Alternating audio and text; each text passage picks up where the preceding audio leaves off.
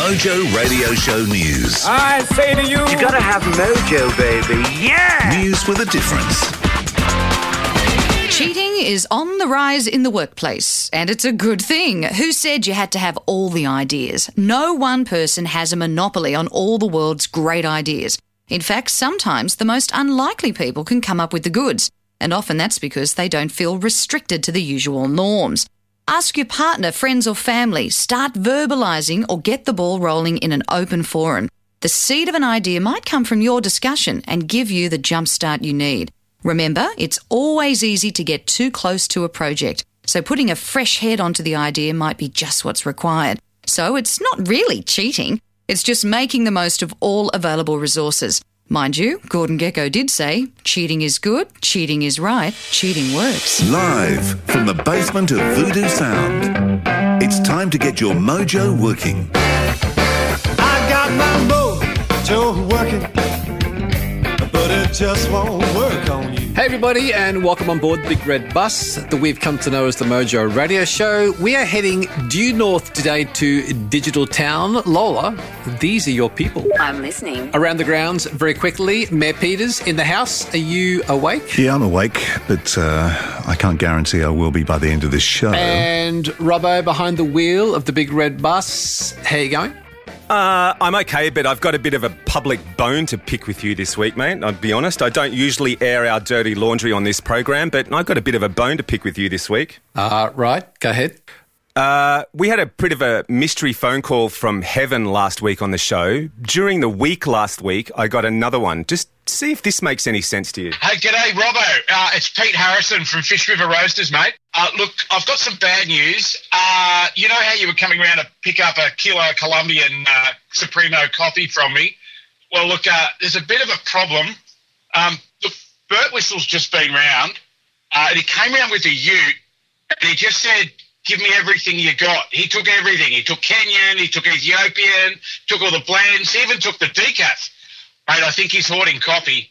I think he's hoarding coffee and he's putting it in that bunker with all his pasta and his toilet paper rolls that he's collected. Yeah, mate, I'm really sorry. Um, look, I don't know what we're going to do, but uh, I'll see if I can get you a brew later in the week. Thanks, mate. Please explain. Uh,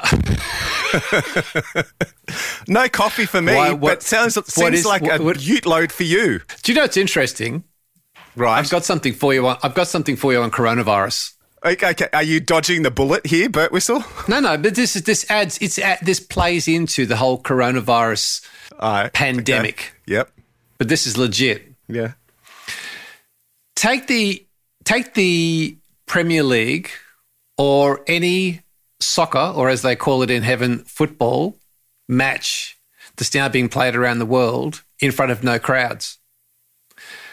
Guy kicks a goal. what he used to do is run away from his teammates towards the crowd, slide on both knees, take off his shirt and whip it around his head to the to the crowd. However, games are being played with no crowd. Mm-hmm. so what does the guy do? runs to his teammates, I suppose. I don't know. And here's here's my lesson of all this, which I think is fascinating.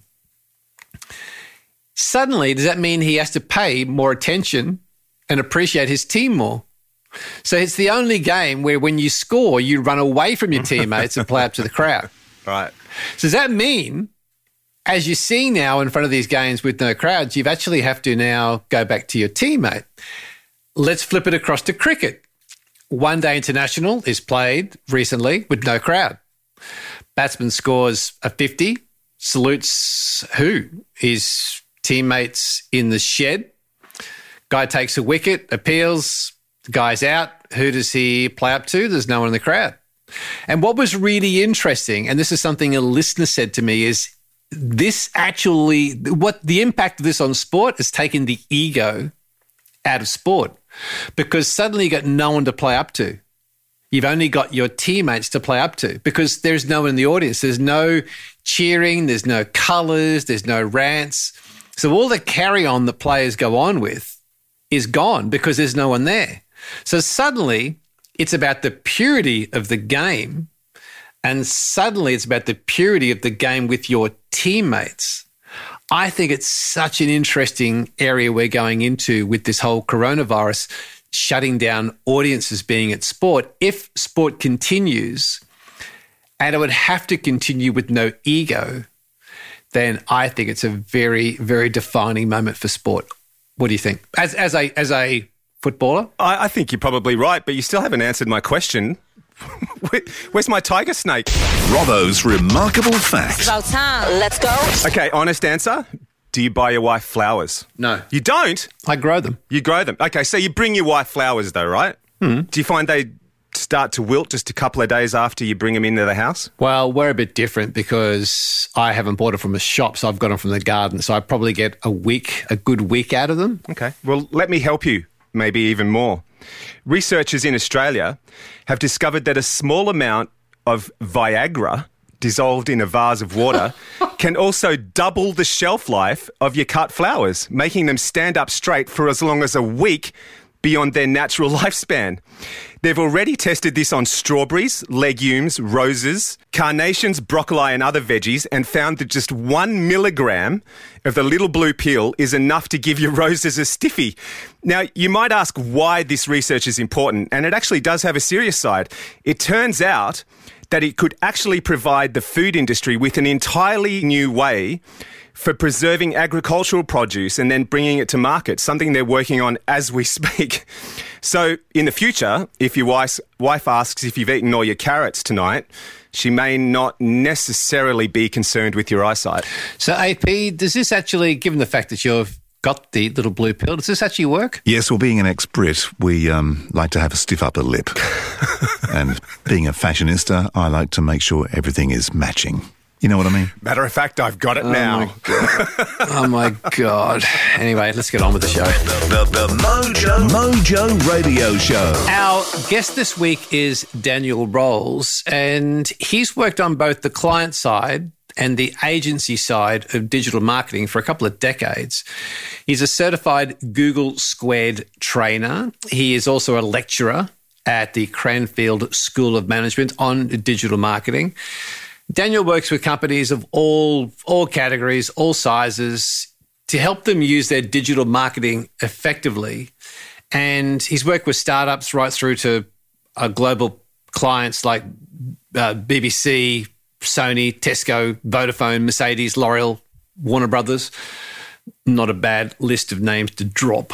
Uh, he's also the voice of a very good show that I listen to called the Digital Marketing Podcast, which is where I came across his work. Uh, Daniel, welcome to the Mojo Radio Show, mate. Thank you very much for having me. When when people meet you for the first time, Daniel, at a party or an office situation, and they ask you what you do, how do you like to reply? Um, most of the time, I say that I work in ed tech, just to simplify things. So I say I work in educational technology, and then nine times out of ten, they've got no idea what ed tech is. So that that starts a bit of a conversation. But I I always like to think that we do various different things in education, and it that's the focus. Education's the focus, rather than it being, you know, uh, digital marketing, whatever you want to call me. Um, it's just it's the education side of things, and we started off in digital marketing. We then moved into uh, digital transformation. We do a lot of stuff in data science as well, um, and digital marketing is really the core of it. So, Target Internet, which is the main company that I run, is a digital marketing learning business. So it, it is all that education piece. It's a really interesting distinction, isn't it? And I'm I'm I'm curious. This whole conversation, I'm very curious about because this is this is one of those blurred areas, and it's even out of the gate saying I'm about educating and not the doing. And I heard a quote that you talked about. You said people like to do the thing and not be accountable for the thing. do many of us not want to measure what we're doing so that no one knows it's not actually working? Is that part of the education process for you? It is. I, should, I mean, I should clarify as well because rather than saying it's, you know, it's the educating, not the doing, what we try and do is say we know how to do it and therefore we can educate rather than just being people that, you know, there's so many courses you can buy out there online that are by people that have never done this stuff in the real world. and I think that's the crux of it is that the, the bottom line is that there's, there's a lot of information out there. Yeah, there's more and more information out there.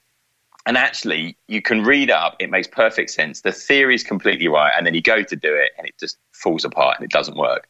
And you don't really know why. There's also the other point where most people that are in roles doing what we kind of define as digital marketing, which is pretty broad, uh, are essentially doing it, not measuring it, then doing something else, and then doing something else. And, and it's just activity for the sake of it. And I think we've got to this point where a lot of the metrics and analytics are just used for vanity purposes, i.e., I'm reporting to someone else. So therefore, I'm going to show a chart that's going upwards.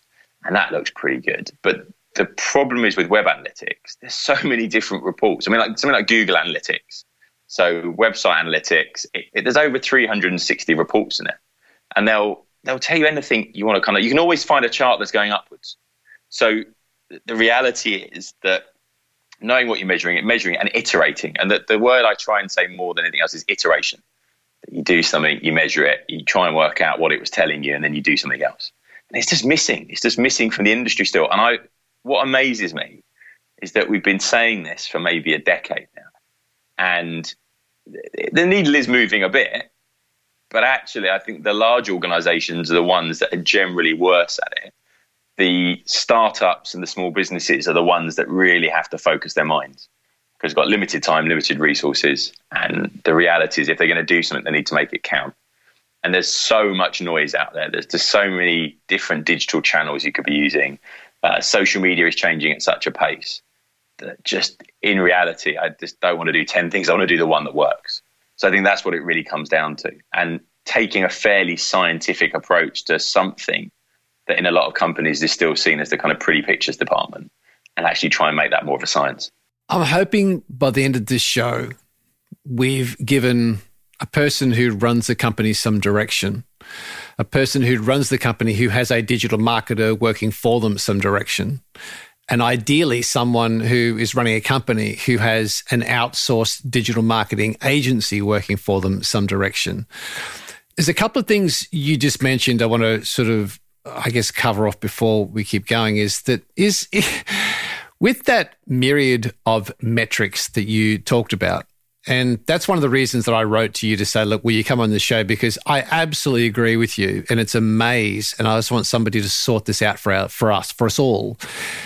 Are we hiding behind those metrics because we don't want to be held accountable? Because with 300 Google Analytics and all this stuff, yet the poor business owner doesn't know whether he or she's been taken by somebody because they'll say, well, here's all the figures. You're getting these metrics. Uh, is it almost we throw these things up as a veil of secrecy so that nobody gets found out to know they're not doing a good job? Uh, yes, and a lot of the time. So, the a couple of situations. The the first one is you've got a lot of what are now digital marketers that were traditional marketers and don't really get digital properly. And it maybe not for any fault of their own, but they haven't been educated, they don't have the experience, and they're doing stuff they're not that familiar with. So that's that's one element of it. Another element is the fact that it is changing so quickly. So we're in pretty uncharted territory all the time, and therefore it's it's not always easy to benchmark against something else. You've got agencies that are doing digital marketing that will, like any agents, they want to prove what a great job they've done. And they want to keep that budget and they want to retain it. So therefore, they're going to show you what looks good. And they generally are going to know more than you. And something I often say is, you know, to manage an agency effectively, you need to know as much as the agency. I think I spend an awful lot of my time doing training for very large organizations, for the Chartered Institute of Marketing, for um, Imperial College here in, in, London, at the business school. And the, the reality is, a lot of the time we're training very senior people or we're training business owners. And they've got an agency doing this stuff already. And the agency, are, you know, they might not be a bad agency, but they just need to know how to hold that agency to account. And actually, they might have a digital marketer working for them. And very often, they don't know how good that digital marketer is. And I think the solution is actually going back to absolute fundamentals, which is to say, what are we trying to do as a business? What are the actual outcomes we want? And I would suggest there are only really three types of business in the world. Okay. So you have got e commerce businesses, which sell stuff online and it's super easy. You do something, you get a result, and that, that's nice and easy. But unfortunately, the majority of businesses in the world aren't like that Then uh, you've got lead generation businesses online, where what I want online is a lead. I want someone to fill in a form. I want them to pick up the phone, um, and then I can then convert that into a sale. And then you've got the hard bit, which is the kind of brands, which is the I want you to engage with my content online, but then what I want you to do is walk into my store or I want you to change your behavior or something else. And that's hard. And what we've got in all three situations is we've got to decide what our primary online objective is. That is just what do I actually want you to do online? Is it filling that form, that lead gen? Is it make that actual purchase? Or is it some sort of content engagement? But I need to define that. And until I've decided which three of those things it is, and I've defined it, I can't really measure my success because I can measure all sorts of other things. I can look at reach, I can look at engagement, I can look at all the lovely likes that I've got and the comments, and I can look at the clicks, and it's telling me nothing because I just don't know if it's led to what I want. So that's the starting point. The starting point is deciding exactly what you want to happen online. Um, and if I give you an example, so Target Internet, we sell online courses. So therefore, what I want online is either lead generation. I want someone to come in and fill in a form and say, I would like that for my business. Or I've got someone putting a credit card in and doing an e-commerce transaction. Now, that's they're both relatively easy to measure. I can then track everything back, uh, and I'll talk about how in a moment. Whereas if I am a brand and I want you to walk into my shop, uh, I want you to walk into someone else's shop and buy my thing then I've got to define some sort of engagement. And that might be you're going to watch a video to the end, or you're going to engage with the content for a certain period of time. Because what I'm saying is, I've got a proxy for success. I think that if you do that, you're more likely to do the thing that I want you to do. It doesn't mean you're going to, but it means you're more likely to. And if you if you start with that that definition of what you want, then you can work backwards. And the the solution to it is in web analytics, which is kind of unfortunate because that puts a lot of people off. But the solution is you set your goals up in web analytics. Now, you can have loads of goals in analytics. You can you know, measure people signing up for emails and listening to podcasts and looking at certain pages. But you need to define that primary thing you want them to do as a goal because then you can track it backwards and then you can work out how did they get there. Because you know you might click on a tweet, you might visit a website three times, you might do a search in Google, and then you do the thing I want you to do. And actually, it's only because that tweet that happened in the first place. But unless I've got all this set up, I just don't know that. I need to understand the user journey. And if you go back to the fundamentals of marketing, they're saying, okay, who's my target audience? What do they want?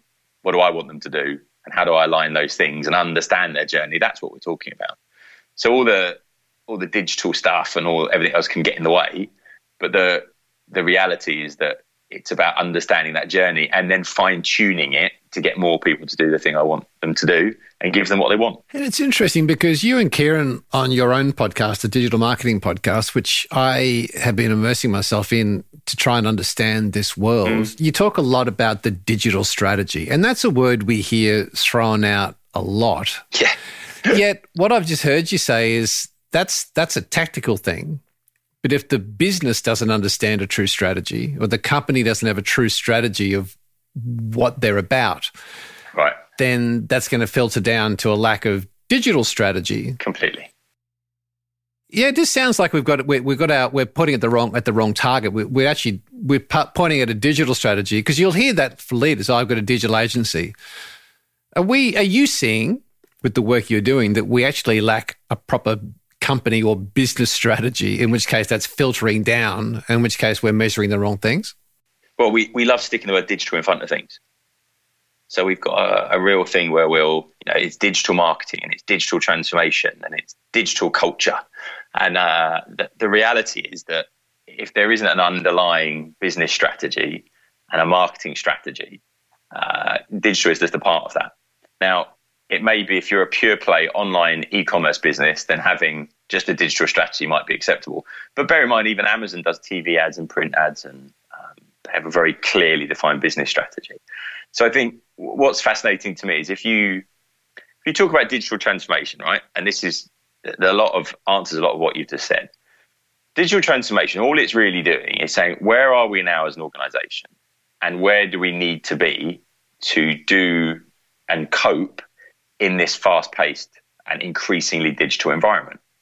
Now, all of the things that you need aren't necessarily digital at all. They're um, a learning culture. You need a culture in the organization of ongoing learning. You need clarity on your objectives. You need a clearly defined business strategy.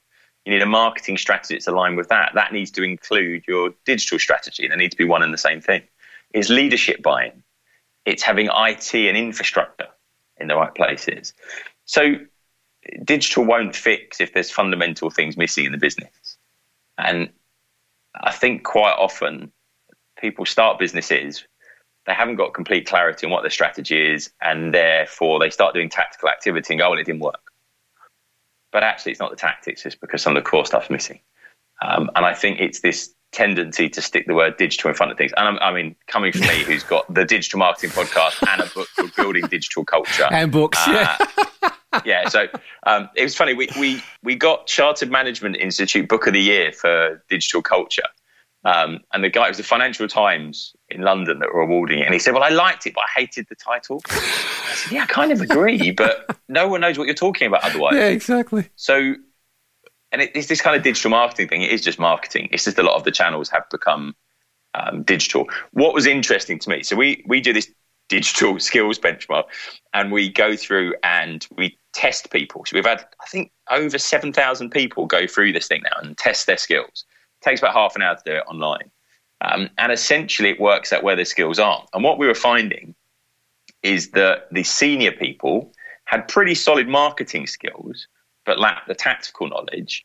Whereas the more junior people and generally younger people had really good tactical knowledge and things like that, but they didn't have the fundamentals of marketing and uh, and business. And what that means is that neither audience is really capable of getting this right. They need to work together, but there's a bit of a chasm between them because they're not speaking the same language. And that can lead to all sorts of kind of cultural issues as well within organizations. That's a really interesting point, isn't it? I mean, that, because I was going to ask you why are there marketing managers that have a digital team? Why? Because back in the day when I was a kid growing up, and I'm a bit older, but when I was growing up, you had a marketing manager who did, you marketed, you did everything. You did the tactics, you did the strategy, you did the plan, you did the whole thing. But nowadays, why why is the marketing person, the marketing team, why is, why are there separate divisions? And you just answered that because the skill set doesn't apply. Is is it is it because marketing people go, that's my, my skill set. I need someone who specializes in digital tactics, and they don't take the time to learn those things. Is that what's happening with it? Definitely, I think there's a, there's been a fear of it. I mean, I think a lot of marketing managers were kind of terrified. They we all, with technology, a lot of people just burying their heads in the sand and they're saying, well, you know, I still do this thing and this is going to carry on. And you only have to look at the print industry and you look at what's happened to music and streaming and everything else, that these, these big waves of technology do change things. And I think when people have resisted that change for too long, they say, well, okay, I need to get an expert in. But if they don't have the core knowledge to manage that person and to direct that person, uh, therefore it causes problems and it may be the digital person isn't it all that great, but they don't even know. So I think there's there's definitely an element of that. And you've got, I mean, there's so many charlatans in this industry. It's quite incredible. So there's, you know, there's, I I couldn't get over it a couple of years ago, and I think I was a bit late to the party with this. Where you started getting inviting to these webinars, and I, you know, I come and see the webinar of our product. There's one launching in 16 minutes. And I was like, wow, they must be running these regularly. And then you go in, and there's like a thousand people, and they're all chatting, and you're like, wow, this is incredible. And then you realize it's just a piece of software that records a webinar and then runs it. Um, and anyone can log into it. And it's all kind of pre recorded. It's all a bit of a scam. And it's just being used everywhere. And it's like, that's complete snake oil. Yet we buy into it and we're given some sort of tactical instruction and we go off and we do the thing that doesn't work. And you think, oh, it must be something I've done. And it's, it's just actually, you've just been told the wrong stuff which is why I always like to get back to the fundamentals, which is to say, okay, who's your audience? How can you really delight them? And whether it's search optimization, getting to the top of Google, content marketing, creating engaging content, social media, it all comes down to the same thing now, which is actually create something that's unique and engaging. So if your strategy is that we're going to go through and um, going to engage our customers through content marketing, and we use the tactics of writing one blog post a week, oh, just just everyone's doing it, and it you know you're much better off doing one blog post every six months that's truly exceptional and unique and interesting uh, than you are just pumping stuff out that's not of much value. Um, there's, there's definitely something to be said about regularity. I mean, don't get me wrong, but at the same time, that actual uniqueness is really important. If I tie a few threads together here, talk about blogs and skills, you wrote in a blog the majority of universities are not teaching the right skills. Uh, hello to our friends at Harvard, Oxford, and Yale, all big listeners of the Mojo Radio Show. Hi, guys. Um, if only. And Castle Hill Um, TAFE. I can't even spell. We can't even spell Harvard, let alone how do you spell Yale? Uh, but the universities are not teaching the right skills.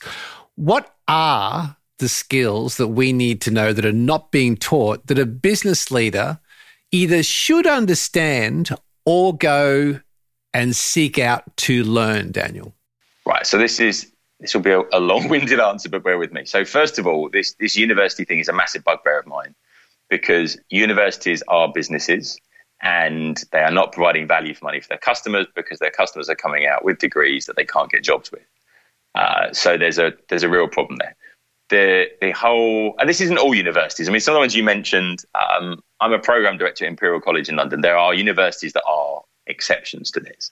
But what I would say is that the way the academic world works is that everything is out of date. So if I write a book, it gets published nine months later. A couple of months later, it might get selected as a course text. The next year, it goes onto the course, and at that point, it's already two, two and a half years out of date. So the skills that are needed, one is the up to date skills because this stuff changes really quickly. So therefore, making sure you're up to date and having that commitment to lifelong learning. This is just something that's never going to stop. It's going to get faster and faster. So you need to have some techniques and an approach to learning, um, and you know that that needs to be embedded into kind of everything you do. So that's one of the things. The other thing is that you can specialize in something, but you're going to need broad problem solving skills. So we've just opened this thing called the Digital Leadership Program. Um, and it, we're taking in students out of school, we're taking part time people, but essentially what we're doing is teaching them three key areas. One is uh, the digital and tech. So all the stuff we're talking about, the digital marketing stuff, the the coding stuff, not so they can be coders, but they can manage coders and they, they know how to speak to them. So they've got the technology skills. Next, it's the management and leadership stuff. So the entrepreneurial skills that you need and so on. Uh, and then third, it's the creative skills. Now, I'm not expecting everyone to be a designer, but they need to know enough to be able to solve a problem quickly and also to direct a designer. And if you've got those three sets of skills, you can specialize in any of them. But what it means is you, it's a bit of a, you know, spoken about a lot, but you know, the idea of T-shaped people. So you've got very deep skills in your specialist area, but you have a broad set of problem solving skills as well. And I think that as the work environment changes more and more and more quickly, and you know, things are being replaced, they're being automated, we're having to change our businesses, we're having to pivot all the time. That having that broad set of skills is really important. So one of the things I really encourage is yes, you need to know about some digital marketing stuff, and we can talk about that. But actually, listening to things. I mean, like your podcast, you talk about a whole range of topics. Uh, Tim Ferriss's podcast, listening to a whole range of topics, just broadening your mind a little bit because otherwise you're just too focused on one thing and it just doesn't open you up to other opportunities. And I think that's at, that's at the crux of it. I also think the ability to work out what is unique and what is different and actually understand that just doing you know, yet another um, blog about you know, 300 words, you should do this, great, but it doesn't really provide any value. And actually, if you look at someone like Tim Ferriss, what he's been exceptionally good at doing is going into something and doing content that is completely unique, and his blog posts are a great example of that. Um, so I think it's it's that working out that uniqueness and understanding the customer. And that's that's the thing that's really key. When it comes then to the digital marketing, it just comes down to content marketing, which is just creating great content and all the skills that tie around that, and they're all overlapping. So it's you know content marketing, the podcast, the blogs. It's the search engine optimization to make sure that's built in such a way that it stands a chance of showing up at the top of Google, and that will you know, make or break a business. Um, particularly if you're trying to drive much business online. Um, and I think if you can crack those things, the content marketing, the search optimization, that's what can really make a difference. I've seen you at the front of the room talking about your digital leadership in the course you've just started. In now running this course, and when you look at the audience, they are tomorrow's leaders who are there to learn and become betterer, which is an Australian term for better. Uh, what have you What have you learned about yourself by running that course, Daniel? You are standing in front of these kids who are skeptical. They they want to learn. They're putting their trust in you to give them that digital leadership. Now that you've done it from the front of the room, what have you learned about yourself by doing it? I think there's a couple of things with this because the we've got two groups. We've got the the straight out of school, um, and we've got the people that have come in to do this part time and evening. And interestingly, the part time and evening are all mid career. They want to change career. They're in finance. They want to do something new. They want to start a business. They're passionate. They're engaged, and they're they're very very focused on what they want to achieve from it. I think a lot of the time the the 18 year olds coming into it are a lot more cynical about it. I mean, they also realize this is the first time we've run this. So they're, they're cautious about what we're doing. But they are taking a very broad view of the world. And what's interesting is they're not coming and saying, I am going to start this business. They're like, well, I think I'm going to start a business, but I'm not sure what it is yet. And therefore, I'm gonna I'm gonna suck it and see and see how I get on with this. And every expectation I've had has been incorrect. So I think, well, we're doing d- digital marketing and media production. Are they're going to be well much more into the digital marketing? Yeah, not so much. Um, and, and it's those kind of things. And you have to learn and you have to constantly adjust as well. And what I found when I'm out training in businesses, I'm kind of delivering stuff that I've done a thousand times before. And it's constantly updated, it's changed. But the, the people you're dealing with have the same context as you. Whereas when you're teaching someone that's come straight out of school, one, they've been institutionalized. They, they are used to learning in a certain way. And we're teaching them a completely different way. We're throwing them into tasks.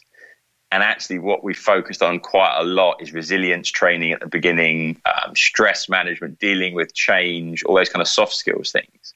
Because I've realized that that really needs to be a major part of it. In terms of what I've learned about myself, is that I think I'd had a very successful, the last, you know, five years have been incredibly successful. And I think I'd let myself get into a bit of a comfort zone. And this has totally thrown me out of that. That's absolutely for sure. So that's actually been fantastic because I really started really started pushing myself a lot more again as well. So I think I've learned a lot from that. And I think I hadn't thought about this, that I kind of got to the point where Target Internet was running really well. Um, I was pumping out a book every year or so, and they were kind of winning awards and doing really well. Um, I was the most kind of financially uh, comfortable I've ever been. I'd moved somewhere beautiful, my family, and I kind of got really comfortable. And actually, that's a bit dangerous. And doing something that's that's a little bit terrifying again uh, has been fantastic. And actually, one thing I knew anyway because of teaching Imperial College, being around young people, um, and I'm I'm not that old, but I am getting older now, is being around those 18, 21 year olds is actually fantastic because you learn an awful lot from them as well. You see that actually they see things slightly differently to you. There's a lot of commonality in there as well. And I think we've gone through a period in time where everyone keeps talking about, you know, millennials, millennials are this, millennials are that. And this whole idea of putting one massive age group into one pot and saying, well, they're all lazy and they're just, it's just absolutely shocking. And actually, if you spend any time with young people, you suddenly realize it's quite the opposite. And they just they're they're they're, they're doing exciting, interesting things. They're passionate, and I think that's been good. So I think yeah, pushing my comfort zones has been good, and actually spending more time with young people. Although I mean, saying that I've got a 17 year old daughter, so kind of you see it differently when you're amongst big groups of them as well, though. And I think that's a really important thing to do, especially as you get older and especially as you become more successful and more separated from what it was like being 18. This is an open ended question, but based on what you just said with that newer crowd coming through university. And then conversely, with a marketing manager who could be 35, 40, 45 years old. And or the corporate leader who's got an organization of 12 to 20 people who run an engineering company. What's your observation of ego and the reason I say that is that I'm curious as to whether the ego, you're seeing the same thing with those that are coming to you to learn versus the ego of a marketer who's going, well, I've been doing this for a long time. I don't need to learn. Where, what's your view on ego and where does it sit? Where is it valuable? Where is it doing us damage? So the people that have turned up to do the evening and weekend courses have, have pretty much abandoned ego at the door because they are standing up in front of a group of strangers saying, I need to change my career. I want to start a business and I don't know enough and I'm here to learn. And by all that commonality between them, they've, they've kind of parked it at the door. Um, and there'll be different levels of that, but it's, it's pretty um, encouraging and it's a good environment. When you go into a lot of organizations, uh, and we're talking, you know, global top businesses will go in and very often there will be a tier of people that are like, I know what I'm doing. I don't, I don't need this. And that is hugely damaging because I think it's this comfort thing I just spoke about. They've been successful doing what they're doing for a period of time. And therefore, they think that's always going to be the case. But the reality is, the world is changing so quickly around us, it won't continue forever. There are some people that are trying to eke that out and they're just about to retire in a number of years and think, you know what, I just don't want to change what I'm doing. And I think that comes back to my whole thing of um, committing to lifelong learning. I, I think there is a thing of resistance to technology as some sort of badge of honor sometimes. Ah, this this digital thing's nonsense, and you know it's not for me, and I'm old school, and it's all about relationships. Yeah, it is. I'm not. I'm not saying it's not about relationships, but the reality is that it's worn as a badge of honor, and it shouldn't be. And that is to do with, and it's not necessarily ego, or it is ego, but it's on the side of actually fear, because there's an underlying fear in there that they don't really know what they're doing. We do a lot of training for CEOs and for people that have run successful startups. And actually, what you find is they like to do separate training sessions to everyone else because then they get to admit they don't know stuff. And the the leaders that have been really good at leading digital transformations are the people that have gone, I don't get this. I need to go on a learning journey with you, and we're all going to learn about this kind of stuff. And I don't need to know all of it. I need to know enough to manage people that are doing it effectively. So I think you're you're absolutely right about the ego thing, and I think that there there's there's a healthy cynicism about a lot of digital things because if I'd said to if someone had said to me, "Oh, you'll be using Snapchat for marketing massive automotive brands," uh, a couple of years ago, I would have gone, "No, we won't. It's just not. That's not what it's for."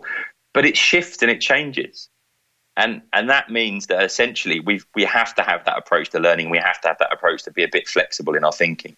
And flexible thinking is not an easy thing to have, especially as you get older and you get successful, or you've done things the same way for a long time, because you kind of assume things will be like this and continue, and they don't.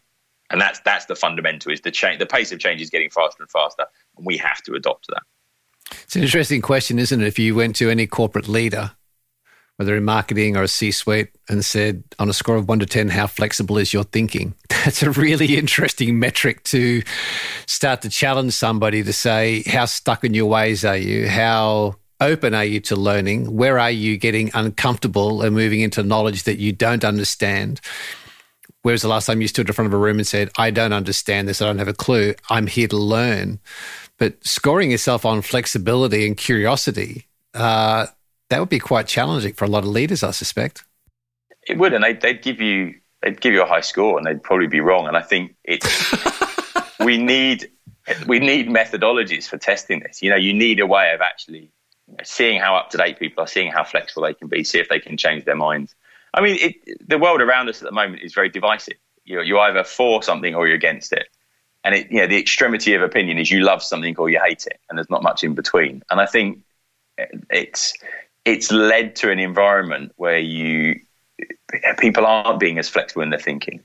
And I think that that's reflected in politics, it's reflected in a number of different things. But I think it's very easy to get that way as you get more senior. And I think we just need to have that at the back of our minds. And I think if we have it at the back of our minds and we have some sort of structured approach to learning, then then there's an opportunity to change that. You mentioned the word content. With you sit on some awards panels, you're immersed in every day, you are teaching it, you're running a company that's involved in it, you're podcasting. What's the latest in the content world? If we look at that as a, as a topic that you mentioned just a second ago, how should we be now in this day and age be thinking about content in a very competitive, cluttered landscape? So I think that the way you ended that is the key thing. The fact it's competitive and cluttered and cutting through is increasingly hard. So my feeling on it is if you write something, well, unless you've got a really well established website, and if you write something, it's very hard to get it ranking in Google. It's very hard to give it the visibility it may deserve because there's so many people that are well established, and uh, the, the rules behind Google make it quite hard for new websites unless they're doing something that's getting huge amounts of kind of press coverage and everyone's talking about them linking through to their website from other websites. It's really hard to get out there. So written content is hard. Um, where, which is one of the reasons we started the digital marketing podcast. So everyone was writing digital marketing blogs, and we looked at our persona, our target audience. They were marketers, they were comms people, they were finance directors, and we worked out the one thing they all had in common is they commute. They spend a fair bit of time traveling, either in their car or in, in, in the UK on a train, wherever it may be.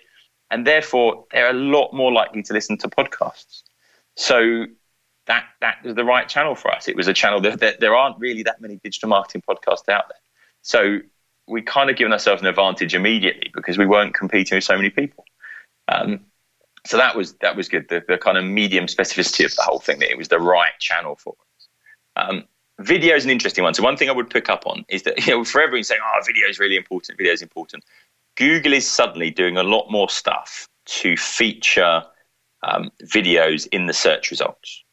So there's there's two things they're doing. You'll notice if you do any videos in YouTube, uh, you will see a new feature. If it's not there already, you'll see it coming up, and they are allowing you to kind of put markers in your video and say what that bit's about.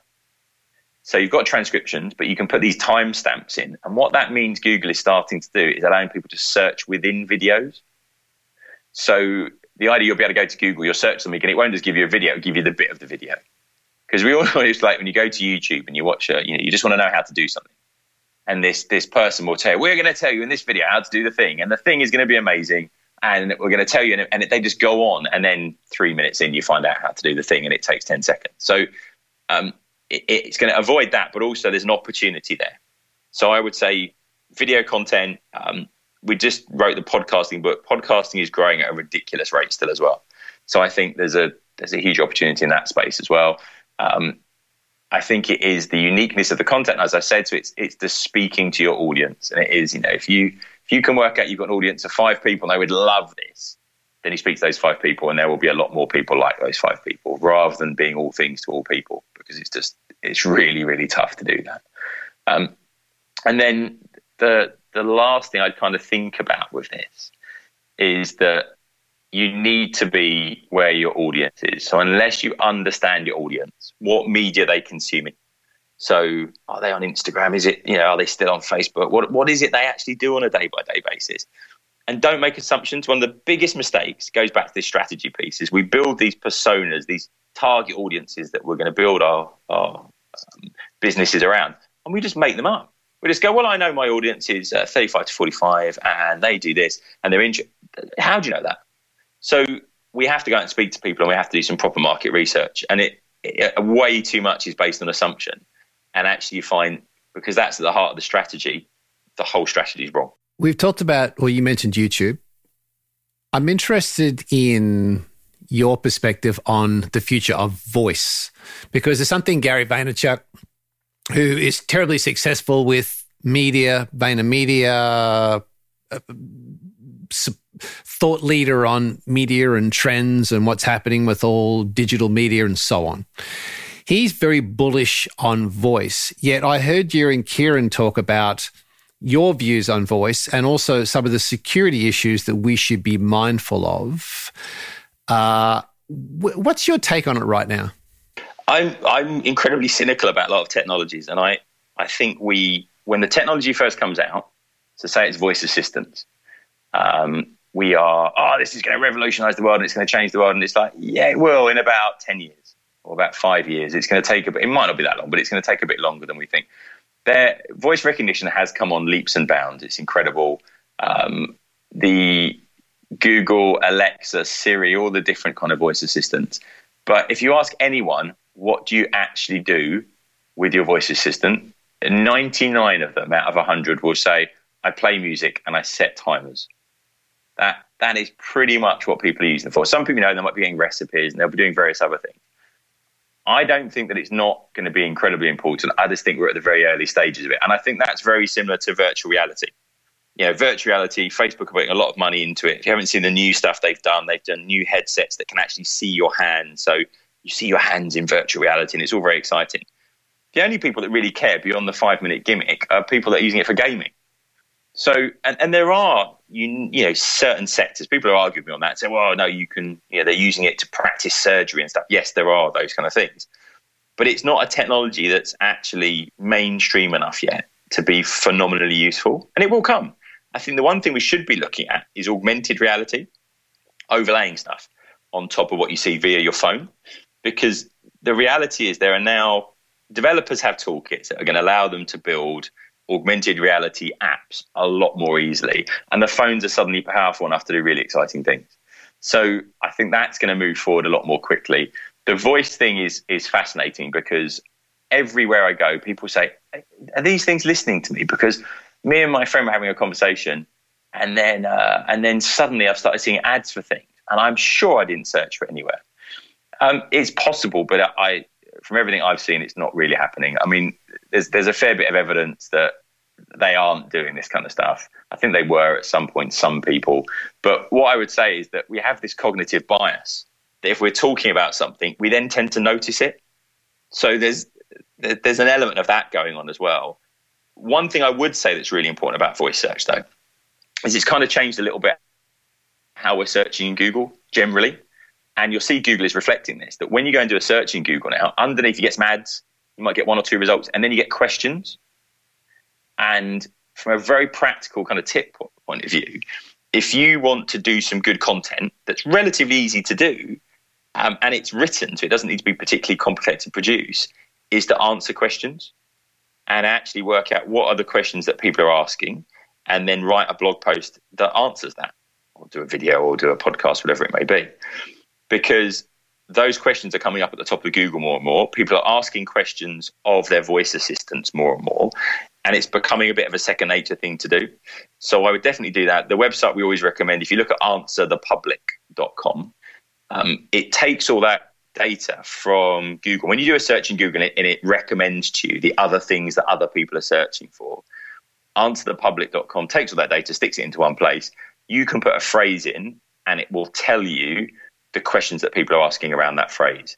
And a really good way of starting is to answer some of those things. It's like frequently asked questions. And if you're providing value to people, they type a question into Google, you give them a good answer, they're on your website, they kind of trust you. It's a good opening point for a conversation with people online. So I think that it kind of ties in the content piece. But I mean, you know, realistically, how people are using their voice assistants is going to change. And I've seen presentations from all the major players about how this is going to radically change things. But everyone's doing the same things with them at the moment. And I'm, I'm sure that will change, but we're, we're not quite there yet. I've heard you guys talk about VR, virtual reality, and this may be a bit deep, uh, but my but I heard you guys do a piece about virtual reality and living in this other world, and it just makes me think that can you see a time where we are going to be living in these VR worlds, which further removes us from our true self? Like, are we, are we, are we possibly going to? Oh, we're already there. I mean, we're already there with Instagram. I mean, this to me, this is the we're getting there in increments, and this whole thing of you like, this is my beautiful food, this is my beautiful partner, this is my beautiful holiday. This whole fake persona thing that people are projecting via Instagram a lot of the time, and then a lot of social media channels as well, is is a beginning point with this. I always talk about there's a this augmented reality thing, overlaying things. I think rather than being virtual reality, I think this augmented kind of side of things is the next step there. We, you know, we look at our phones over 100 times a day. The next step is obviously if you've got the Google Glass, but a bit better, where you can overlay things on top of things, I can then start changing what things look like. So, you know, you take that the next step and you've got an augmented reality contact lens and you can just change things the whole time. And the example I always give is that you know, if you you've got an ad blocker in your browser right now, you can have a colleague blocker if you've got an irritating colleague. You just won't be able to see them, or you can change what they look like, or anything else. My wife's fed up looking at my face. You can change what I look like. And I wouldn't blame her, but the the the we're, we're kind of getting there in increments already, and I think that that can be good and bad. All of this stuff can be good or bad, right? When when videotapes came out, and we had like VHS versus Betamax, and everyone was saying, oh, it's going to be video nasties. You know, now people can copy videos. There's going to be these shocking videos everywhere. And every time there's a new technology, there's all these horror stories about it. The, the reality is that we can use this for great things as well. Um, but I think we've got to be careful. And the technology is moving so quickly. I think, and you know, you could start getting getting into artificial intelligence and talking about how that evolves over a period of time. And there's there, there's the dark future. You know, computers destroy us because they realize we're a threat we're already in a bit of trouble with that because what's happening is that we've got these algorithms that are um, what we call pattern recognition. They're recognizing patterns in data much better than humans ever could. So if you look at facial recognition and things like that, they, you know, they're using artificial intelligence. That decision is being made, or that conclusion is being come to, without full transparency for us how it's come to that conclusion. So we're already verging in some of these territories, and I think we're at a really interesting point in that computer power is getting faster and faster. Our phones are doing things that we couldn't even imagine was possible 15, 20 years ago. And that opens up huge opportunities for efficiency and creativity and improving people's lives. And it's also going to cause absolute chaos as well. So when you look at something like uh, Amazon Go, Amazon Go, when you go in, you don't need a till. You walk in, you pick stuff off the shelf. It uses computer vision to recognize that, and you just walk out the store with the products. That means nobody working on the tills, which means you don't need those people doing those jobs anymore. And then if we've got driverless transport, we don't need the drivers driving the trucks that's delivering the food in the first place. And you keep on going through and you, you, you work out, like we have in any industrial revolution, there's jobs that have been automated. But the risk is if we get it wrong with all this technology, there will be a bigger and bigger gap between the rich and the poor, as we're kind of seeing in some places already, and actually has a social impact. And we just, I think education is the solution to this. That we need to be constantly educating our workforce and getting ready for better and more interesting jobs. And humans should be doing more interesting things. Um, but we just need to be ready for that. So I think there's all sorts of interesting questions in the technology piece, and we just need to be prepared for it. But we're not prepared at the moment at all. And the thing you guys have talked about, which we're not prepared for, is the fact that all these social fake accounts and you can, and I've heard you guys talk about the fact you, I, we could buy a following. We, we could go on today, find a website, and buy a hundred thousand followers, and we would go from no one to a hundred thousand just by buying or paying an amount of money. That just sounds frightening. How do we how do we navigate all this? What's fake? What's real? Is there a way to tell? Yeah, I mean, there is a way to tell. The what's happened is that influencer marketing has become such a thing that everyone wants to be an influencer. And if you can say, look, I've got two million followers, um, someone might pay you to feature their brand or whatever else it might be. So the, the brilliant thing is if you go to Google and search by Instagram, it will give you all the suggested searches and it will say buy Instagram followers. Buy Instagram followers cheap. Buy Instagram followers low cost. And it will just give you all the, the, the different variations. We looked at this. There are hundreds of thousands of searches in Google every month for people looking to buy followers. So this is happening on a big scale. We did some analysis uh, and fascinatingly, we worked out that pretty much 50% of all Instagram accounts have some sort of fake following. Now, it's not necessarily their fault it might be there's like a weird bot account, there's like a automated account that's following people. So I analyze my account, and we use the tool, and you can use this now for free called Spark Toro. So Spark T O R O dot com, and you can it will do an audit of a Twitter account, for example, and it will tell you how many fake followers you've got, but how that compares to other people. Um, and I think the, the, average was about 16%, and my account had about 20%. Uh, Overachiever, you. Um, which Ciaran thought was quite amusing. But I think it's, yeah, I think it's because the account, I've had the account for a very, very long time. And it seems to be when you hit a certain critical mass, I think once you get past about 5,000 followers, the bots start following those accounts. So it's, it's interesting, but we, we're definitely getting the tools now to analyze this stuff. Um, there's also signs. I mean, if you look at what Instagram are doing, Instagram uh, I think the test was in Australia actually that they were taking away that you could see other people's likes, how many likes they had on their posts, and the the logic for that they they kind of explained it away, saying, well, we don't want people to feel pressure to get lots of likes on their posts.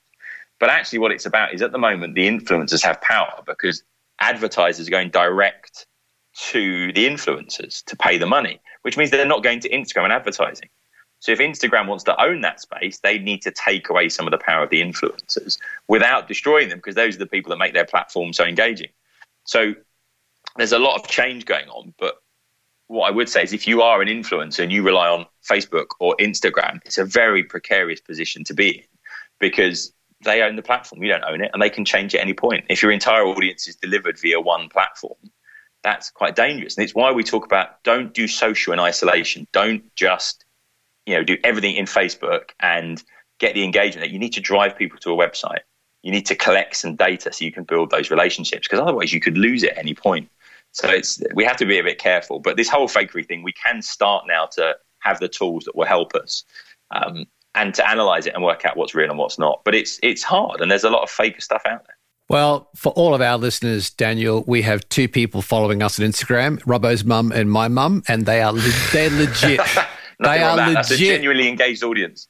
You can go onto SparkToro and you will see profiles of both those ladies, and uh, they're legit. So uh, I just want to get that on the table. Um, if I get Robbo to take the off ramp at the next intersection from, we've talked about voice and VR and fake and everything else, I'd like to talk about LinkedIn, which is one of the reasons that I wanted to get you on the show because Robbo and I have been fascinated by this. We had Christopher J. Reed, who is a LinkedIn guru. Uh, I had him on the show gee, a couple of years ago now. And so we became very bullish on LinkedIn. And then I heard Gary Vaynerchuk say it's one of the things that he is, as he says, most excited, or as he says, incredibly excited. Where where is LinkedIn going right now? We are both, I guess, falling out of love with it as a tool because it just seems to be a brag fest. It's just a photo of I even saw something the other day with a photo of them with their dog. And it just seems that the usage is losing the plot. Where do you see LinkedIn? Is it still valuable? How do we use it? Where is the, the power in it? So I think, and I've I've kind of broken the rules on this at the beginning, where the best practice used to be only connect people that you would know if they phoned you up. So if someone said, "Oh, John Smith's on the phone," you go, "Ah, oh, great, John, I'll speak to him." Whereas I, someone sends me a friend request, unless they're a recruitment consultant or they're selling IT services, I'll pretty much connect to them. So I've got a, a big number of, of people I'm connected to, and therefore I'm seeing exactly the same as you on my timeline. It's kind of turned into Facebook a little bit. Saying there's just so much stuff going on, but saying that, if I post a bit of content to LinkedIn, it gets more engaged, genuine engagement there than on any other channel. So I think if you get your audience right, it, it can and your content right, it can work really effectively. Um, but that's down to very traditional networking. So most of the people that I'm truly engaged with on LinkedIn, I know I've met in the physical real world, or I've met them like we're we're kind of talking now, and we have some sort of relationship. So I think if you use it in that way, if you think traditional networking, building relationships, actually talking to people, doing nice things for them, and and out of a lot of this, I, I think that we talk about influencer marketing, we don't talk about advocacy enough and kind of building this army of people that are willing to say nice things about you and are willing to be helpful towards you is massively important. And I see a big opportunity in LinkedIn for that. Um, direct selling in LinkedIn is just a complete non starter, it just doesn't work. But if you can build those relationships and then put content in front of people that reminds them about what you do, I think there is an opportunity. We still could do quite a lot of our sales through LinkedIn, our big B2B sales, where we'll, we call it social selling, but we're just building relationships with people and then pointing out that we've got something that may be useful to them. And it, it still can really work. I think I think what you're going to see more of, and they've launched up some tools recently, which are pretty light touch at the moment, but they're doing skills assessments. So you can go in and you can assess your skills on, you know, the use of PowerPoint or something like that, or something pretty basic. And I think at the moment it's fairly basic skills, but they're going to expand that. They bought lynda.com and turned it into LinkedIn Learning, which they haven't leveraged an awful lot yet. Um, so I think that whole learning skills, skill certification, proving what you know might come up a bit more in there as well. But I think if you just go back to old fashioned networking and thinking, what can I do for this person to ingratiate myself? Can I be helpful to them? Can I offer them something? What is it I can do? That is actually what makes a difference. And LinkedIn's very good for that. We had a guy on the show called Evan Hafer, who is a co founder of Black Rifle Coffee Company, super successful coffee company in a very short period of time. Former CIA, former Green Beret. And one of the things he said about his brand and the people he employs is he, they have to be mission first, not me first. And that is something he took from being Mm. in the military and working in the government is that the people who were the most successful were mission first, not me first. And all this, and they got a super successful social following. And everything they do is about their mission. Yeah. And his partner, Mat Best, said on the show a couple of weeks prior to that, he said, We outwardly promote our mission, not just inwardly. And those two things, those two shows really stuck with me. Then I look at LinkedIn and it's not mission. Very, very few posts that I see are about a mission for that person and or Right. Putting content out that's going to make me betterer. It's all about them, their world, their awards, proud to be here, excited to be here. It just seems to me to be a fundamental thing, Daniel. I'm just curious on your perspective of what we put on, how we use LinkedIn. If we had that view that the boys from Black Rifle take, would that help?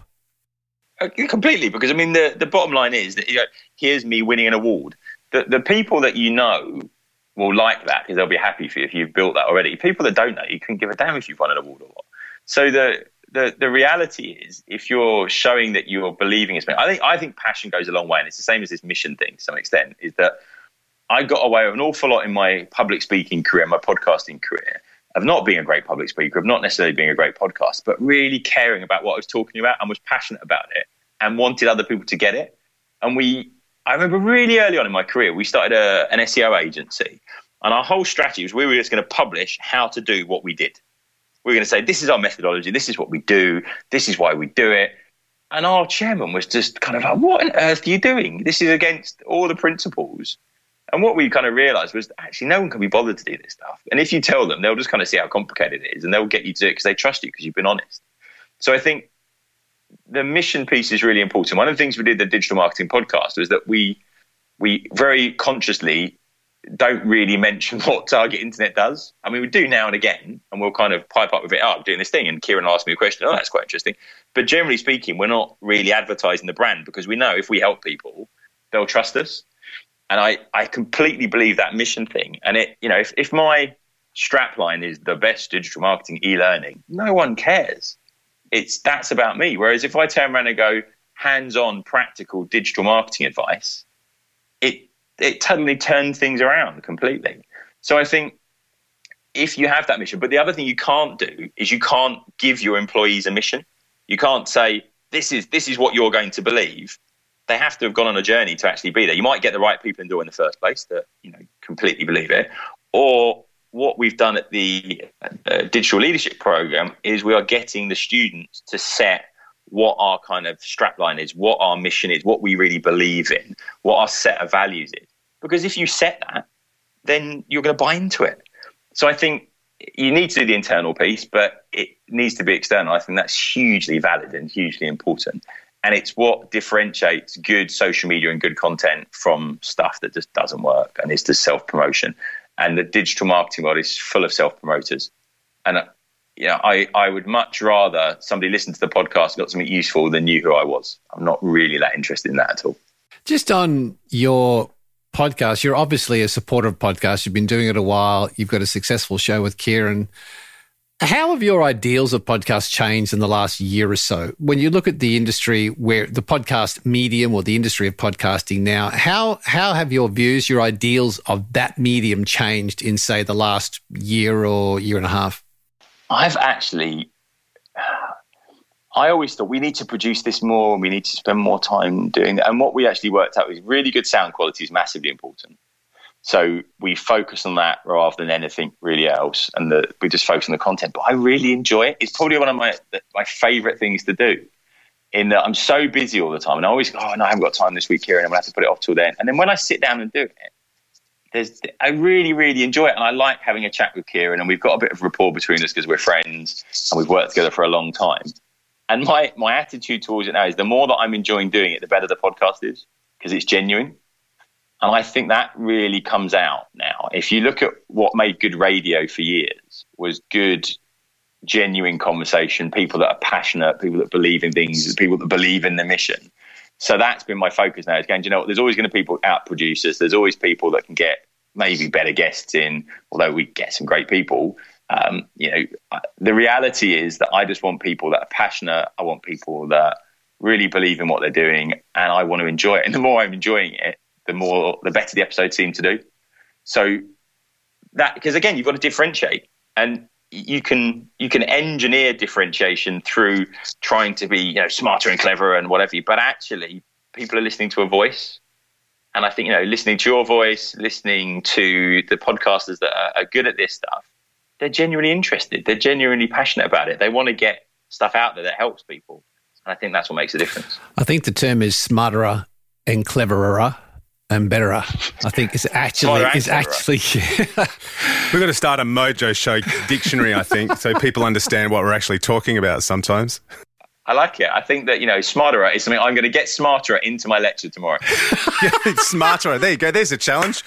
Work that into your lecture go. tomorrow and then send us a recording. We'll put it on the show. gold. That's gold. I'll gold. video the students' faces and they're looking at me going, oh, Oh, you are good. You're good. Uh, I feel one one final question. I'm going to endeavor to set this up. It's interesting that you teach people, digital leadership, digital marketers, how you educate them on how to do what they do better. And in a lot of cases, it's said that the primary, I guess, concern for a digital marketer is to gain the attention of said target audience. And the more you have their attention, the better. And we had John Zeratsky on the show a few months ago who wrote a book called Make Time. Now, he used to work at YouTube and Google and with his partner, Jason Knapp, and they talk about the infinity pool is that the digital marketers get our attention, take us into the infinity pool, which has no ending. And before we know it, we're 40 minutes in looking at cat videos. What's your own yeah, right. personal philosophy on this, Daniel? Because you are a smart guy and I really enjoyed chatting with you. I enjoy your show. When we come down to attention, focus, what matters, which is getting a really bad rap and digital's being blamed for it. Where where do you personally sit when you're in that industry and you've got your own children and your own world to focus on what matters? How do you how do you personally navigate that? So I, I think we- we have got a problem with this because if you if you look at what's happened to advertising, it's become a race to the bottom. Right? Uh, I I want your attention because I want to get your attention long enough that I can chase ads because that's the way we're monetizing ads, and therefore it's changed the media completely. Uh, serious journalism has suffered because of it because it's it's much harder, you know, to get you to engage with something serious than it is a throwaway kind of celebrity piece. And I can get you to look at twenty of those celebrity pieces because it appeals to that bit of your brain that gets that little hit every time you do something that's a little bit pleasurable. So I think there's all sorts of quite difficult questions we need to ask ourselves about how we're using social media. But what I would say is what I want from my digital is not your attention. I want a relationship. I want to actually build that over a period of time. And I don't need to be in front of you all the time. But what I want is to have provided enough value, as it happens in any relationship, it goes both ways, that I'm able then to be front of mind when you need me or when you need what I do. So it comes back to the mission, it comes back to the passion, it comes back to all those things that we've spoken about.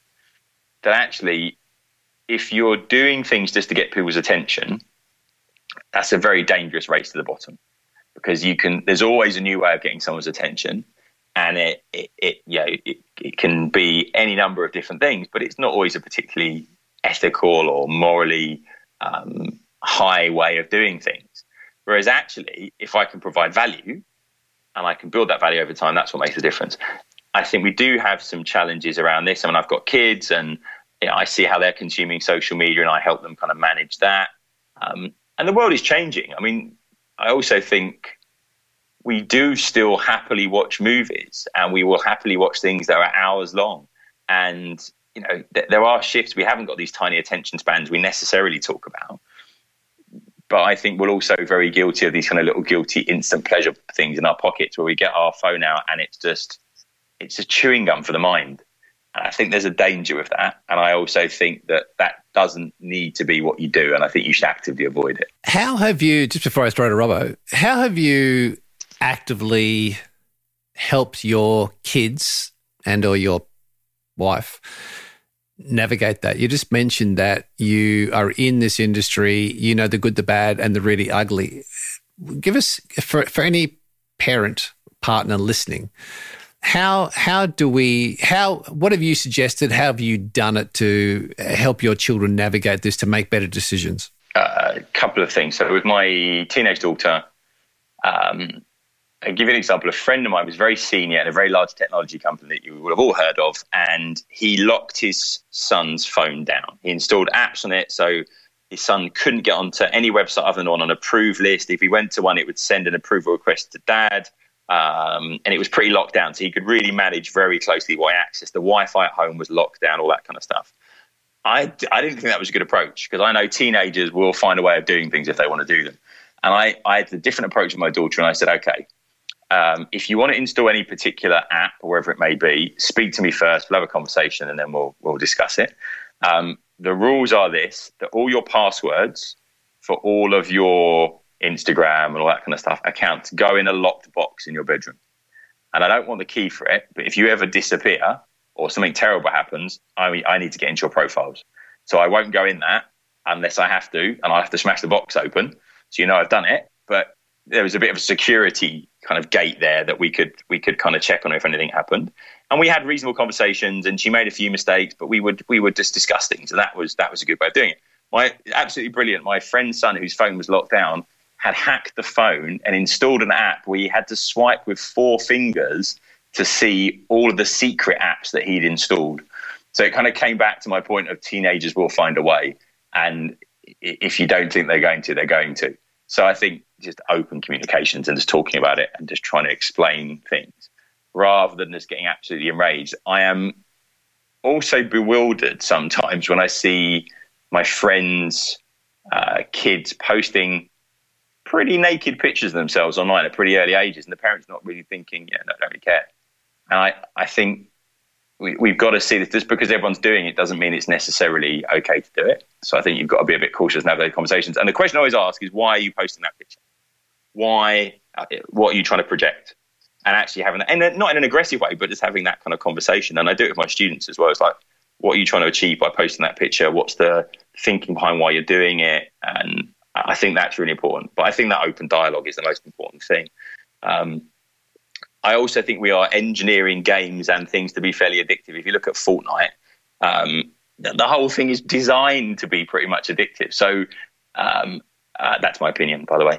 Um, just to caveat that, but the the reality is that, like anything else, I think with my son, we have a, we have a system now which a lot of people think we're pretty mean. We have another app that he has to do chores and he earns screen time. And you know, if he does certain things, he gets a certain amount of time because otherwise he'll quite happily sit on the screen all day long. So uh, he kind of earns his time, and therefore it's a privilege, and it's not just something he can do all the time, and that seems to work for us. So I think there's there's practical steps you can take, but I, I think just as they get to be teenagers, just asking the question, why are you doing it? Why do you want to do it? What are you trying to project? And I, that can really help broaden up some other things that you want to talk to them about as well. And I think just what's really nice about that, Daniel, is it takes us on a complete circle from where we started at the top of the show, where we talked about the difference between a digital strategy and a company strategy or a business strategy. Is there's got to be a, a broader why? Why are you doing this? What are you hoping to achieve? So it kind of is a really nice circle. It goes back to our personal lives as well as it should for the business lives. And uh, I'm very respectful of your time. I just want to hand over to the big man in the corner here to uh, his favourite segment. If you do, you have 90 seconds more. Of course I do. Good pleasure. Here we go. Robbo's Nifty 90. Uh, okay, Lola, start the clock. Uh, what's your favourite pizza topping? Uh, cheese. Bit of cheese. What's the The last only book? it's cheese is because I've, I've, I've just decided to go vegan for some Have you really? reason, and um, I'm kind of craving cheese. Okay, show's over. yeah, that's it. All right, you're Yeah, out. that's it. Say that to an Australian, it's like that's all over. Lola, run tape. Roll the credits. It's all over. Yeah, right. Roll the credits. the, the quickest 90 seconds question ever. Exactly. uh, the last book you read. Uh, the last book I read was A Year Without Pants, which is all about uh, working at um, WordPress and what it's like to have distributed companies. Okay. Dogs or cats? What's your What's your preference? Dogs. Because Uh, I've got a beagle, Oh. and I thought I've got cats as well, and I thought I was a cat person. Then I got a dog, and I've just it's changed my world. what's your favourite swear word? Uh, I, I don't swear on podcasts, but I, I, I would say fuck. What's the last song that got stuck in your head? A baby shark. And they were playing it at the, at the college today, just driving me mad. Oh my God, that's the same as me. Jesus, it plays over and over in this house. Uh, finish this sentence. I never get tired of. Podcasting, What's something you need to stop doing? procrastinating. If you could have a ticket to anywhere in the world, where would you go and why? um, Australia, I come to you guys. All right. Why is that? I think it's always good to, to meet face to face, and you can give me some cheese and a burger. Done. Now, fish and chips on Bondi Beach is our latest plan for a few outside Oh, that broadcasts. So um, yeah, make sure you look sounds, us up. Sounds like a good plan. Uh, sounds good to me. What's the besides birth of your kids and your, your wedding day and all that sort of stuff? What's the what's the most memorable moment of your life to date? I think very recently when we we'd had this plan to open the academy, the leadership program, and this this kind of physical building in our minds, and we from idea to opening the doors and having student the doors was about sixteen months, and just to walk into this building and have it full of students. Um, and it was a bank before. It was just that was pretty phenomenal, and it felt like we we created something new. So that was pretty meaningful. The big question: uh, You wake up in the morning, your mojo's not kind of happening.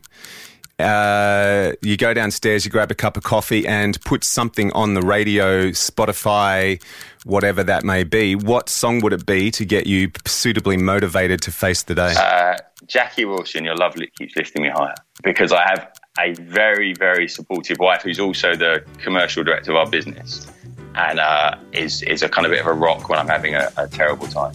So uh, yeah, that works for me. Your love lifting me higher than I've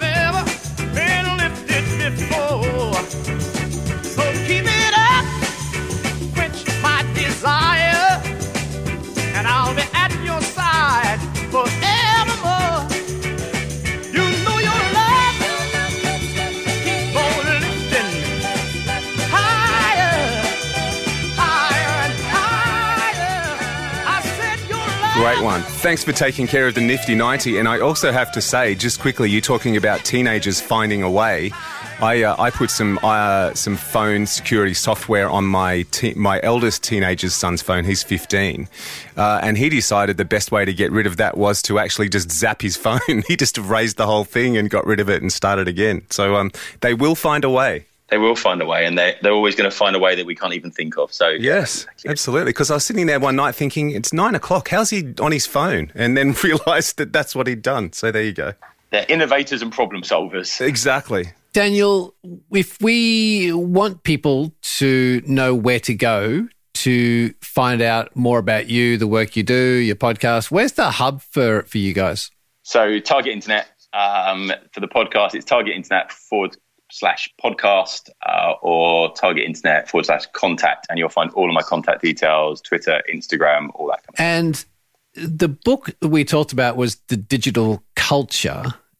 Just one final thing that I find curious is the book's title, Digital Culture, which we talked about at the top of the show.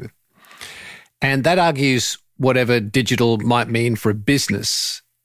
If you you said that if you don't create a digital culture, you'll most likely fail or at least fall short of what you want to achieve. With all we've talked about and the fact that even the name was a contentious issue for you, how in, in the shortest possible way how would you to a leader who runs their own business a sole operator or somebody who is a big organization and has a digital team in the most simplistic terms which is where you come from the fundamentals how would you describe a digital culture that you think is the right digital culture the the pace of change of the environment is getting faster and faster, and what it's really about is having a culture of ongoing change. The the idea that there's a digital transformation and you just change and you're done is nonsense. So it's a culture of ongoing change, and that applies to individuals about constantly educating themselves, and for organisations to be agile enough to change quickly and to adopt to changing surroundings. So really, rather than be about digital, it's about change. And I think that is the perfect way to finish it. Mate, this has been terrific. I highly recommend people go and check out the podcast, the Digital Marketing Podcast. It's great that you guys do a terrific job. Good guests. You're succinct, cover the fundamentals. You make it accessible for all of us. We really appreciate you getting us into your day, mate. It was, uh, it was a true pleasure. It's been an absolute pleasure for me as well. So thank you for your time and uh, thank you for listening. I am undercover agent Jay Dobyns. I spent two years living amidst the Hells Angels, but it was nothing like spending one hour on the Mojo radio show.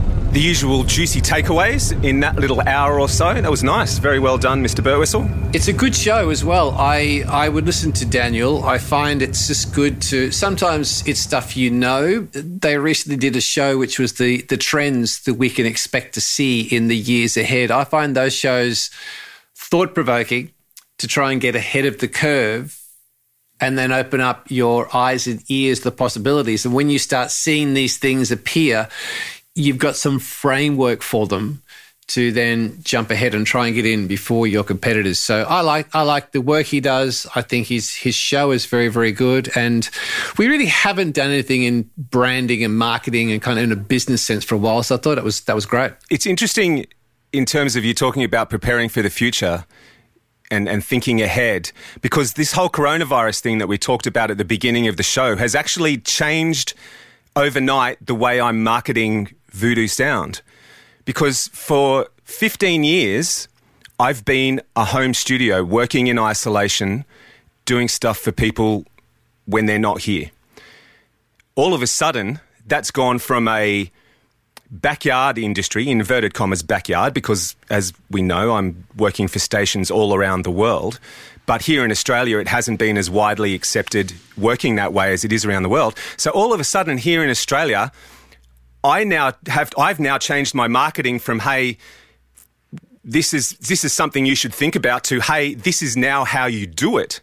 This is how it works if you want to stay away from busy recording studios where there's people in and out and voiceover artists coming in and out. This is how you do it. So while you talk well it's great to talk about thinking ahead it's also interesting to put that in the here and now and go how can i change? How can i sidestep at in an instant and I, I, don't know, it was something I've been thinking about, especially over the weekend as I was doing my, my social media for the week ahead. The corona is changing the world. The Mojo Radio Show. For anybody who didn't catch our show last week, uh, we got a very odd telephone message on our answering machine that came from the pearly gates. Th- it was actually so bizarre. I think it's worthwhile replaying. Uh, yeah, hi. This is Heaven calling. Please hold for a call from Dave from the Dead Rock Stars division. Yeah, g'day. Look, it's uh, Dave here, boys. I'm the chief bouncer in the Dead Rock Stars division here at the Pearly Gates. Look, the boss has asked me to give you guys a quick call because some bloke turned up here the other day and was telling everyone about your show. We listen every week, but we've got a bit of a problem here. Hendrix and Freddie have been arguing with Bon, Scott, and Janis Joplin about who's got the best play-out song for your show. Hendrix and Mercury reckon it's Radio Ga Ga because you blokes talk too much. Yeah, it's kind of true. And Bon and Joplin reckon it's Long Way to the Top, the Chico Roll version, of course. Uh, look, personally, I really don't care, but they're driving us bonkers up here. Can you just play Stairway to Heaven? Hopefully by the time everyone stops playing air guitar, they'll have forgotten about this crap and just shut the f- up. Look, thanks, fellas. Oh, and by the way, uh, the boss says to say, uh, see you both soon. oh, hang on. Hey, Morrison, you can't smoke that shit in here. Oh, Elvis, you're dropping peanut butter and banana sandwich all over the place. Get a plate or something, you fat so we were talking about Stairway to Heaven, and what was curious about this is after we had finished recording the show and we had played Stairway to Heaven, you you had another version that you had found, which actually was there within it. I think there's some lessons of rock.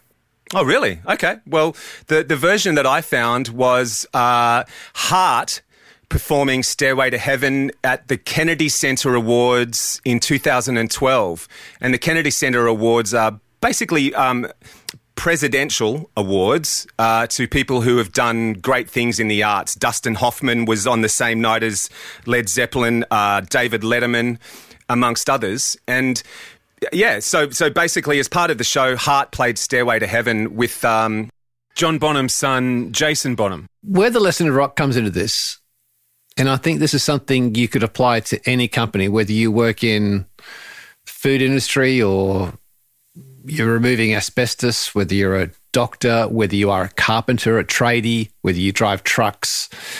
I think there's a there's a couple of things that we've covered off in our show for the last couple, last couple of seasons, probably. And it probably ties back to Bohemian Rhapsody when Freddie Mercury in the movie was sitting in front of the EMI executive. And he says, We just need more hits and he wanted to repeat what the band had done. And the drummer said, It's not widgets we're making, We don't want to re- keep repeating ourselves over and over again. And the EMI executive said, let's follow the formula. I like formulas.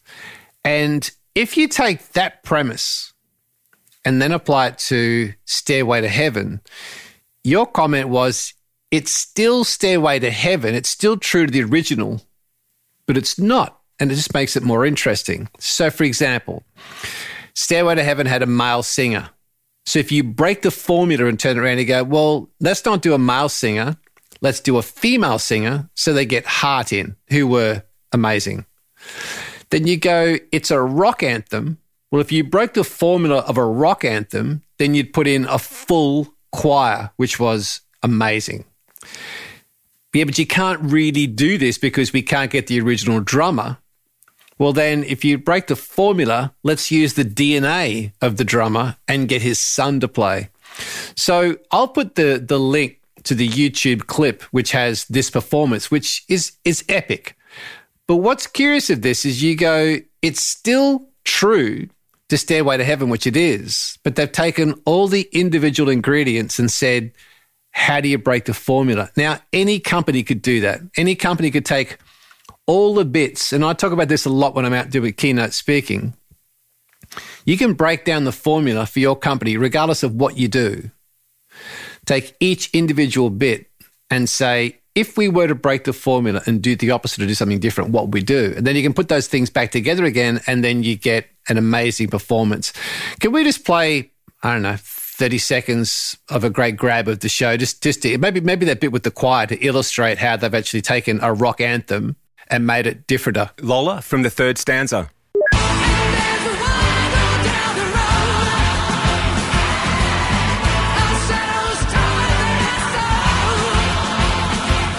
Rather than play out with Stairway to Heaven again, because we don't like to repeat ourselves. Although Freddie Mercury seems to think we do. yeah, true. You've watched the whole Kennedy Center Honors Yeah. Awards. Oh, please don't ask me to Uh, pick one. Uh, Foo Fighters rock and roll are amazing. Uh, your mate Kid Rock doing Ramble On. Heart Actually, something else, just something else that's in there that was really good that you pointed Yeah. out to me, which I went back and watched, was Jack Black doing the introduction. that was How good is that? That was a Yeah. really, really clever piece How- of writing. How good is the Zeppathon? It's just clever writing. It was is, isn't it? really Yeah. clever, a clever piece of writing. And and if you break that down, actually, it's interesting. It's a clever piece of writing, but his delivery is absolutely gold. Like that, that is Mm-hmm. Yeah. worth watching. So I'm not going to play it, but it's worth worth watching on YouTube. It's all in the it's all in the clip on the link though. But um, mate, the standout performance for the night, and it's only just got its head in front, would have to be Lenny Kravitz doing "Whole Lot of Love." We're out. Ladies and gentlemen, Lenny Kravitz.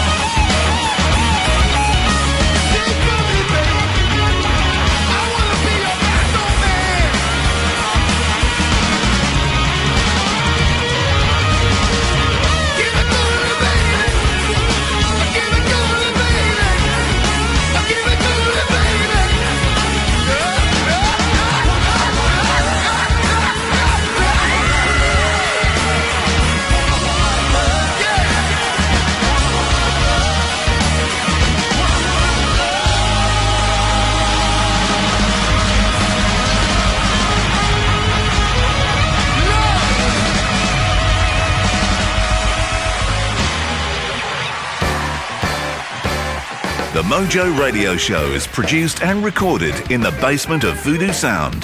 For more tips and tools to get your mojo working, check us out on Facebook at The Mojo Radio Show or online at themojoradioshow.com.